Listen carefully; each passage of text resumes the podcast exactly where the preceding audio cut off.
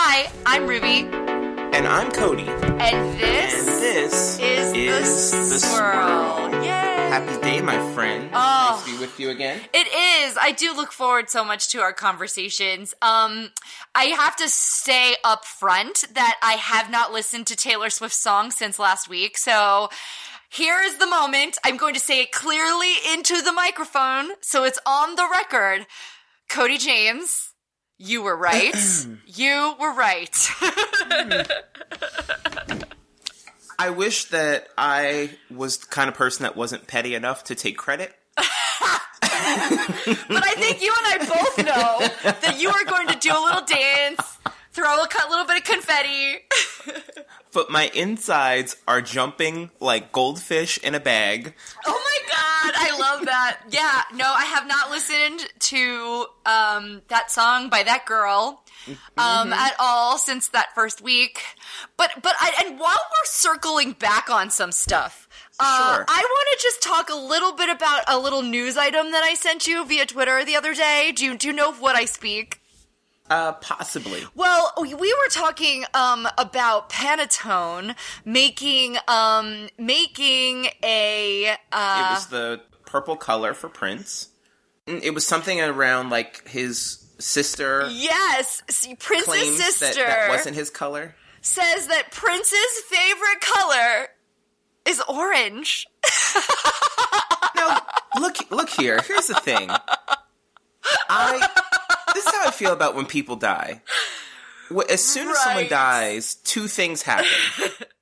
They become sainted, right? They can be the biggest bastard in the world, and then at the funeral, they're just like, "He was such a lovely man." You're like, "No, he was a miserable cow." Right.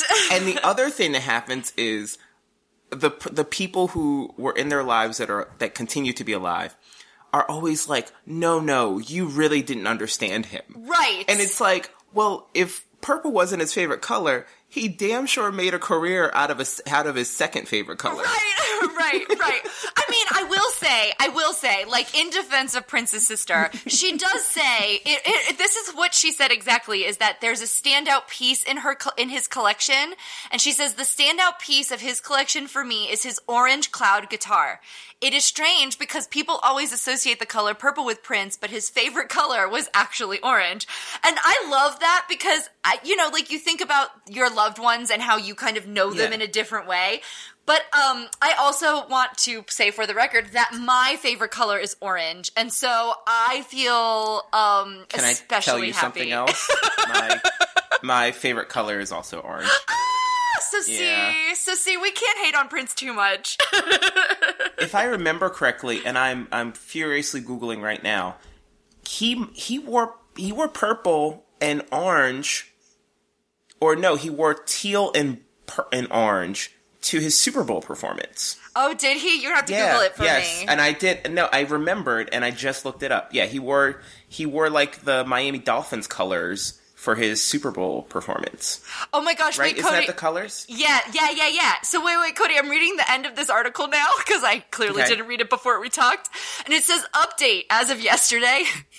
Let the record show that purple was indeed the purple one's favorite color, at least according to Prince's other sibling, Sharon Nelson, who now tells LAP that her sister Tyka was mistaken. Because mm-hmm. as we expect, suspected all along, though Prince was fond of many colors in the rainbow, he especially loved the color purple because it represented royalty.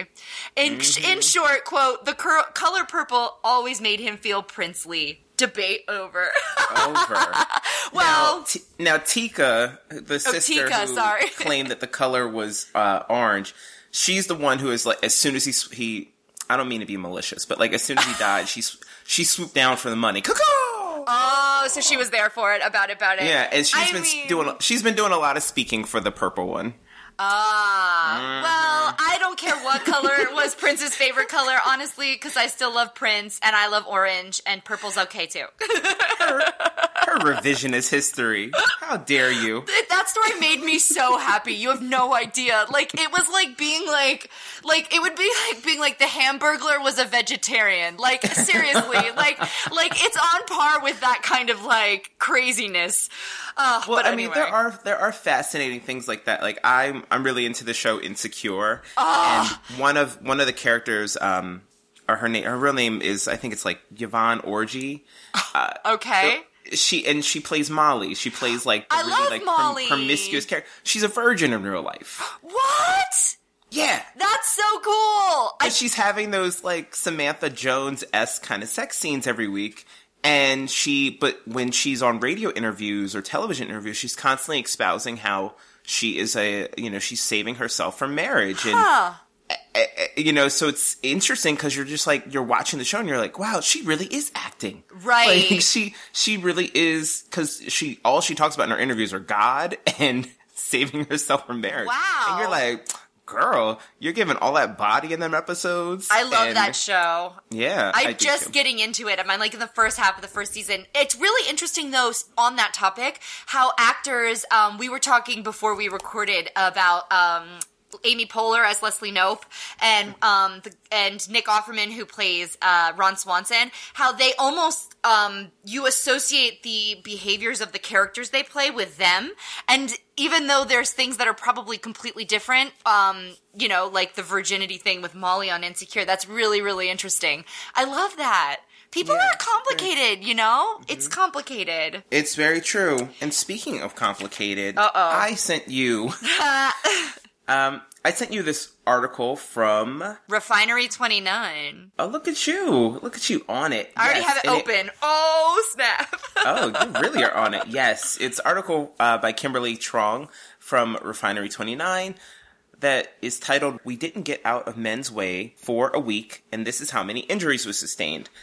And essentially, the article is about we've heard about man spreading over the last ye- couple years, and and now it's to the point where we're talking about how men don't make way for women on the street, and they will even sort of physically impose themselves on women if they don't get out of their way. yes So there were several women who challenged themselves for an entire week to uh, just allow themselves to kind of physically get harmed as men approach them on the street.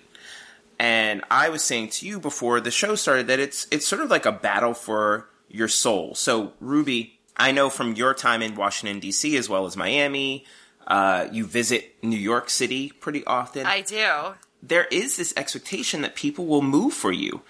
And it bothers me because, like, everyone on earth, or at least here in America, they know what side of the street to walk on. It's the same as this, the way that you drive. But for some reason on the street, people kind of assume, like, I can walk on, I can walk towards people on the right side, even though there's a whole crowd walking towards me on that side who obviously got the memo when they were like five. Uh, when they're walking shoulder to shoulder, five people like tourists. Right. And they- and, like the and no, worst. no acknowledgement that they should, you know, share the sidewalk. So like I have to Mm-hmm. walk in the grass or walk on the street because you guys want to have your um Lisa Kudrow and Friends moment. Like I walk down the sidewalk like you're the monkeys. Hey, hey, when they're, like Uh, what is this? Goddamn Abbey Road? Oh my god, no, for What's real. going on here? Drives me crazy. So it it may be it like it may it really does sound wacky and melodramatic when I say it, but I truly believe that when you see it in those situations, it is a battle for your soul. Mm-hmm. Because it's this odd passive aggressive way that people want to have these like confrontations with you, like complete strangers. Yeah. And and it's like very like authoritarian, like I will impose my will on you. Like you will get out of my way. I'm important. And I, for me, I spend a lot of my time walking, so I'm constantly having these little battles with people. And I- but I'm also a man, so I have no problem looking at someone right in the eye and saying "move, dummy," or if you don't get out of my way, you're going to end up on the ground. Like I've said that. uh, I've never said that out loud. But for you, but as for you and as these women pointed out in this um, article, standing your ground can lead you to some serious physical harm. There's one. There's one moment of the piece where a woman says, "This man kind of shoulder checks her," and then he says, "Next time, get out of my way." And she looks at him and she goes, "Well, you could have moved too." So I don't know where that arrogance and good on her. But I don't know Yeah. what that arrogance is that somebody could just kind of careen into you and just be like, I decided that you're in my way. Like it's just so bold and I I'm so over the patriarchy. Yeah, I was gonna say, like, I do understand it because I walk around with a body that belongs to society, and then I kind of have this weird experience because. what do you mean by what do you mean when you when you say a body that belongs to society? Right. So like women in when when women talk on like I've had conversations with lots of women about this is that like women's bodies don't belong to themselves. It's why women's cho- pro-choice the conversation is often about what women should do in in um uh making their own reproductive choices. Um the the basis of that debate is that women's bodies belong to society for the purpose of procreation and for pleasure. We don't exist in our own autonomous state. If we did, if we were men, if we were treated, if our bodies were treated the way men's bodies are treated, then we wouldn't, um, that choice wouldn't even be in question. Like, it's our choice, right? But, um, but because our bodies are used for procreation, our bodies belong to the world for the sake of continuing on the human race. Um, and that also comes into play with the beauty standards. Like men have a lot easier time gaining and losing weight sometimes. Um, and, I, I'm not saying like it's not a competition, and it's not. A, I'm not trying to get into oppression Olympics or anything. But just women's women's beauty standards um, are often a lot more um, stringent, and there's not as much sp- space um, to play around with. And so we're expected to be pretty as part of the dues we pay into the world. And that comes into play on the street because our bodies are not ours. So like the bubble, um, of, uh, and, and this comes into play with different, um, other, other groups of people. I think people of color experience this. I think black women, I've talked to a lot of black women who experience people touching their their butts. I've been touched in places that by people who I've just met because they feel entitled to my space. And I think that this street warfare kind of thing is totally patriarchy at work. Um, and then I get into trouble because I'm a loudmouth woman and I'm also tall and I'm broad. So I, I kind of vacillate between playing by the rules and not taking up space. And then sometimes I'm like, screw it. And I just like take up my space and I make my noise. Um, and it, it's interesting to watch, um, the ways that I get myself into quote unquote trouble and get pushback from men when I act differently in different spaces. So yeah, no, I think this was really interesting. Um, when I teach yoga, um, I teach a lot of women, and one of the, the meditations I do is I ask them to take up as much space as possible on the mat and I ask them to take as deep of a breath as possible and to push the boundaries um, between the cells that make up who they are and the molecules in the room of air. Because really, like, we don't take up all of the space that we're entitled to. And I think that mind body connection is really important and empowering to be told that you're allowed to take up space and that you have a rightful place and that you don't have to move out of somebody else's way because that's your space and your air and your body. Um, but yeah, it, that's it was really that's really fascinating. Do- So you you've actually said to people like get out of the way. I have to because if you're walking down the street and, and you make eye contact eye contact with someone who is walking towards you and they're also behaving as if you don't exist, that to me is then intentional. Yeah. It's, it- you know, it's it's sort of like now all of a sudden we're having a moment together and it's not. And you and and you're and it's not as if you didn't see me for the half a block. It's Right. it's very it's very bizarre, especially when everyone else is following the normal order of the street.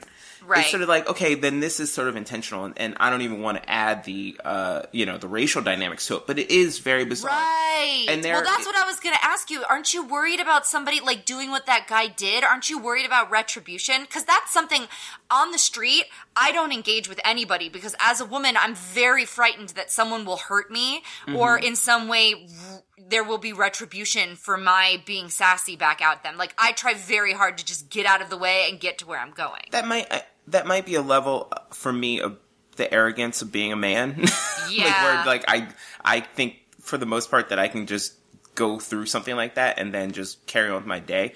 Because honest to God, you don't know if somebody's got a knife or something like that. But um, no, not for the most part. I I think, uh, especially when you're like a minority, a lot of times when you see these engagements on the street, it's because someone's gone their whole life being disrespected. Right. So I almost, you know, so like I think I do have that kind of energy of like, no, you're not gonna, you're not gonna disrespect me.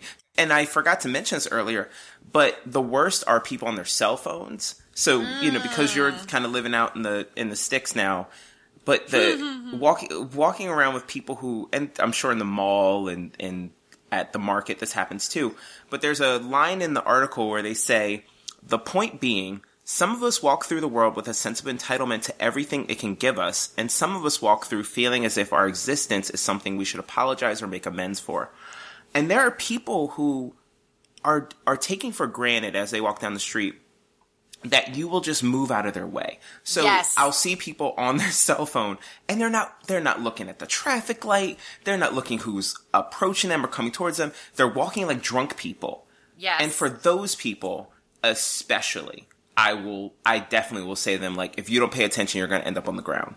So I like- yell at people like not like they can't hear me in my car where I'm like, "What are you doing? Get off your phone!" Yeah, I mean, there, when I saw the, when I I read something like a year ago that said, you know, when somebody looks down at their phone when they're driving, it, they can drive the entire length of a football field before they look up again. Ah, no, terrifying. that's giving me a panic attack. Yeah, And so it's troublesome. And I think that this street behavior is definitely one of the places it expresses. It, it- that's an interesting experience, experiment. And there's, uh, I, I'm going to try to manifest it in my life. build a bubble around yourself and protect your space, ladies and gentlemen. That's the point of the story. Because, like I said, I I do think your soul dies in little tiny ways. Yikes. Every time you cede your ground. I think that's so true. God, man, Kodi, I'm gonna be thinking about this for like the next week. I, I think that you're you're totally right. Where you're entitled to the space that you were given, and that you should take deep, full breaths, expand your lungs, and take up all the space that you you're entitled to. It's true. All right, ladies and gentlemen, when we return, we're gonna have this week's Oh, here, for it. Stay tuned. And we're back, and now it's time for Here for It. Ruby, tell me what you are all about this week. I am all about Pink. A couple weeks ago was the VMAs, and Pink got up and gave an acceptance speech for the Video Vanguard Award. And she said that she was recently driving with her daughter, and her daughter said to her out of the blue, Mama, and she said, Yes, baby, I'm the ugliest girl I know. And she said, I look like a boy with long hair. And Pink said that her brain went to, oh my god, you're six. Why? Where is this coming from? Who said this? Can I kick a six year old's ass? Like, what? When she got home, she made a PowerPoint presentation for her daughter of rock stars. And in the presentation were androgynous artists and musicians who lived their truth and um, were probably made fun of every day of their life. Um, like Michael Jackson, David Bowie, Freddie Mercury, Annie Lennox, Prince, Janis Joplin, George Michael, Elton John, etc. Um, First of all, I kind of love that Pink made a PowerPoint presentation because, kind of like to me, that means that Pink is a nerd, and I love that Pink is kind of a nerd. because let me just tell you that making a PowerPoint is really hard. Like, I would have just Googled a bunch of people and been like, Zachary, look at these people. But she made a goddamn PowerPoint, so If, I'm. if she knew how to make a Prezi, I'd be more. I'd be more like shocked because I'd just be like, "You're a rock star. Hire somebody to do that." Yeah, shit." but that's so nerdy. So I'm It totally here for PowerPoint presentations of rock stars. And then Pink said, um, so that still didn't seem to like make a difference. So quote Pink's and during her speech, Pink said, um, and I said to her, "Do you see me growing my hair?" She said, "No, Mama." I said, "Do you see me changing my body?" No, Mama. Do you see me changing the way I present myself to the world? No, Mama. Do you see me selling out arenas all over the world? Yes, Mama. Okay, so baby girl, we don't change. We take the gravel and the shell and we make a pearl, and we help other people to change so they can see more kinds of beauty. Oh my god, that is such an important message. I love this for so many obvious reasons, but mostly it is inspiring as a parent and as a woman. To me, true beauty is standing in your truth. And instead of rushing to give her daughter things to make her quote unquote feel conventionally pretty, like, oh honey, here's some makeup and sparkles and dresses, she took a pause and she told her daughter that she is beautiful already. There's a quote that I really love. It's that we are born miracles. We just forget that we are. And so I really, um, I really feel empowered by Pink's parenting and I feel empowered by Pink's example. I've always felt empowered by her example. She's always been a strong role model for, for beauty as strength and beauty as authenticity. And so I'm really, really, um, touched by this speech. And I feel like it's a really great reminder that we should be standing in our truth, um, to empower others and that you're not only just empowering um, six year olds, but you're also empowering your peers um, because I feel like we need a reminder often that we're beautiful already and that we don't need any extra stuff to be more than we already are because we are miracles. So I'm here for Pink. She's yeah. amazing and I loved that speech. You should, we'll be posting a link to that speech. I hope you all take some time to look look at it and listen to the truth that Pink is dropping on us. That's fantastic because I'm always wondering about how how or when young ladies start internalizing that uh, they have to meet some sort of beauty expectation. And so to hear that she was sort of struggling that young is just terrifying. Yeah, but it's real. I mean, like, I deal with my son's insecurities, you know, about what he wears. Today he asked me if he could wear sweatpants outside. And I said, well, why not? He said, well, what will people say? And I wanted to be like, who cares? Do you see me out in these streets? yeah, right? Your, your mother wears Guy Fieri on her vagina. Wow. This is what I'm saying. Yeah. and I want to be like, bro, you're a white dude. You can wear whatever you want. Nobody's gonna give you shit. Wow. Zach- Zachary's a fashion plate. I had no idea. Apparently. Well, what are you here for, Kodi? Well, well, well. So Ruby and I started a podcast because we felt like we had something to say and if you listen to us week in and week out, thank you. And I hope that sometimes I say something insightful or thought provoking. My here for it this week is about exposing phony allies for who they are. Hmm. So, so Joss Whedon's ex-wife Kai Cole recently wrote an op-ed for The Wrap detailing the end of their 16-year marriage.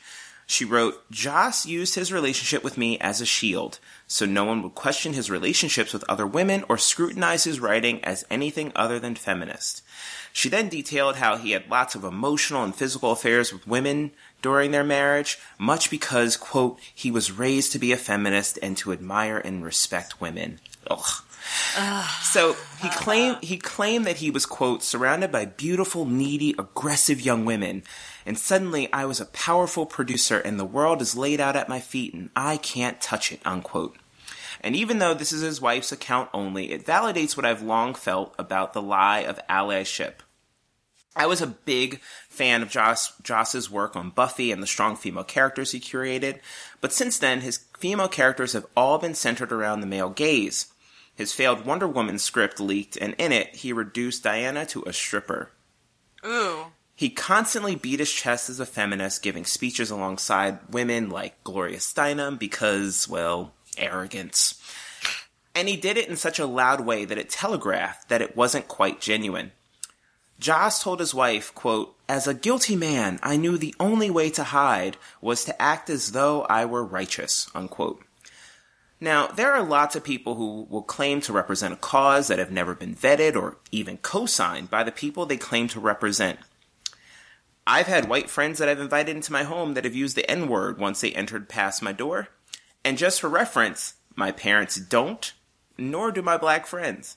And I have seen people tell me how they get confused for being black because the music they listen to or their affinity for urban culture, as if those trite things put them on the same lines as me. Now, those same folks would claim to be allies. But there are people who just know the buzzwords to say and they're ready to deploy it when it suits them or when they feel the need to be a savior. There are people out here doing the bare minimum who think they are Heather Heyer. but you are not. You are a vulture, and even worse, you're a vampire preying on other cultures. Exhibit A, Joss Whedon. So the moral of the story is this. If you are an ally, and that's a big if, just be quiet to the people you claim to serve. Stop seeking the adulation and the credit and just do the right thing because it's the right thing and kudos to his ex-wife for speaking up. Wow. That's my here for. My husband and I talk about this all the time. Words don't mean anything anymore. No. They don't. No. There's so many words on such a daily basis that to me, being an quote unquote ally, it's like, what does that word even mean? It doesn't mean anything because No. it's bought it about uh, ad nauseum. It doesn't even have weight anymore. No. Um, and so it's it's hard out there. And I think the important thing is to make sure that we're having open communication with our friends and we're listening to them and we're putting skin in the game for sure. Yeah, it's true. Uh, now, Ruby and I are going to go punch out streetlights with a bat, and when Yes. we return, Like lemonade.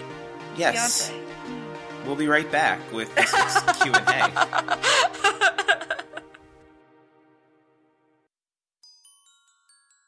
And now we've gotten some aggression out. We cool. it's time to solve your problems in our Q and Hey. Cody, lay it down for us so we can solve the world's problems one question at a time. That's true. Now, this week's Q and A comes from Ticking Timestamp. Uh oh. Oh my goodness.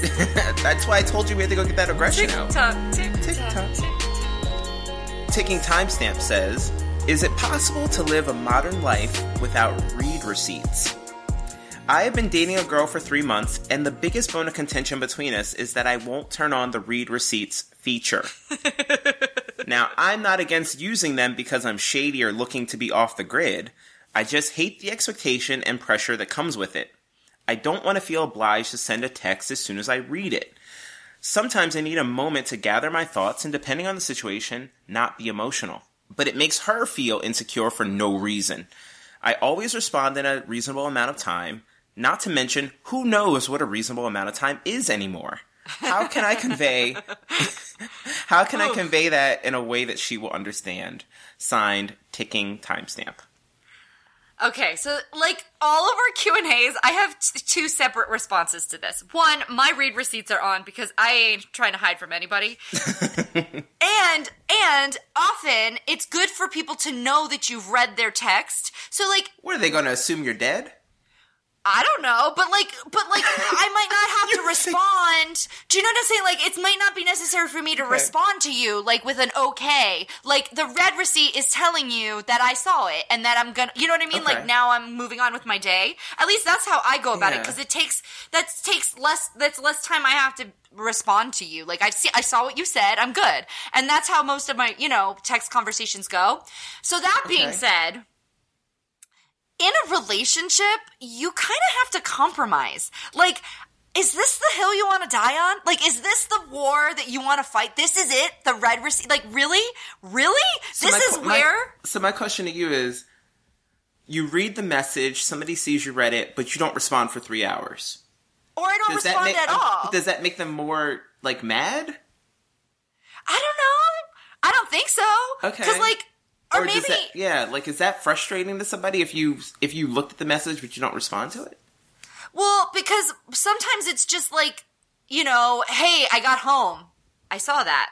Okay. Do, you- do you know, like, th- maybe that not every situation needs words. Like, that's the thing. Why do I have, like, I think I'm just tired. I feel like the, ex- the, I'm tired. Kodi, I'm tired, Speak- dude. I mean, speaking of tired, what I don't get from the read receipts is this it's a very like type A thing because there's an expectation of an immediate answer or or immediate responses. So you and I are of a certain age where there were voicemails and letters and emails and there was always this idea that there was a certain amount of time that you would get there was a certain amount of time that would occur between messages somebody could get a letter from you and not get a response for weeks. Someone could get you could leave a voicemail at someone's home and they didn't respond to it for two days. Like it just there's something Yeah. about texting and email and instant messaging where it's sort of just like i'm in your life right now. You must acknowledge me. That i can understand for some people could be very um, frustrating or Yes. terrifying especially if you're somebody who has like a little bit of social anxiety. Yes. you know there are some people who are just like so where do you want to go get dinner and you're like you know what i might need like 10 minutes right. Like, I don't want to, yeah, no, no, totally. that's the Um, only, that's my only that's my only frustration with them but i i mean but then again i am the person who if i'm on a group message i'm just like y'all y'all aren't ready to be adults. I need get I need off of this. I don't wanna, I don't want to be in a in a message with 20 people.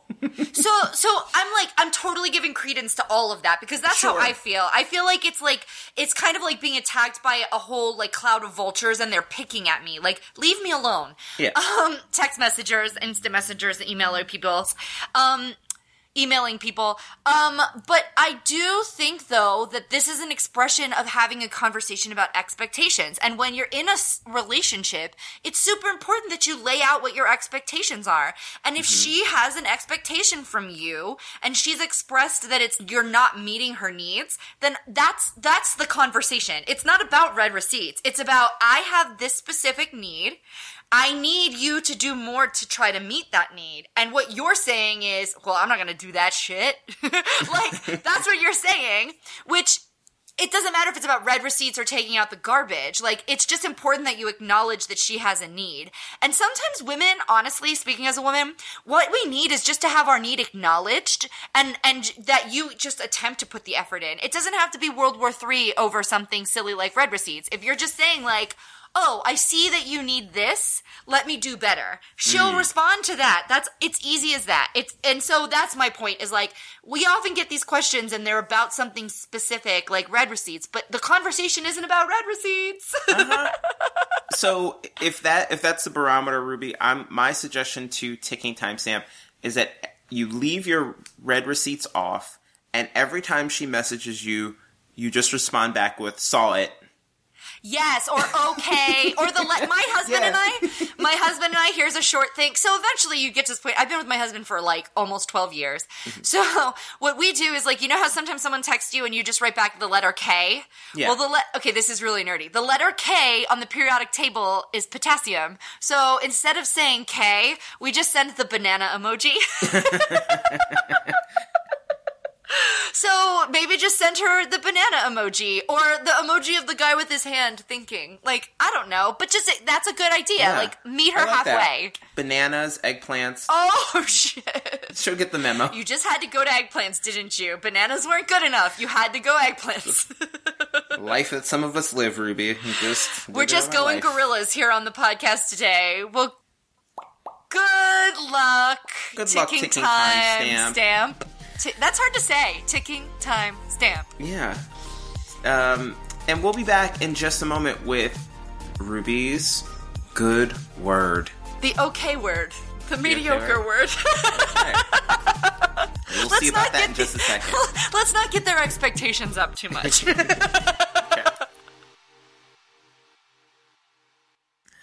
All right, everybody, we're back, and Ruby's gonna send us home with the good word.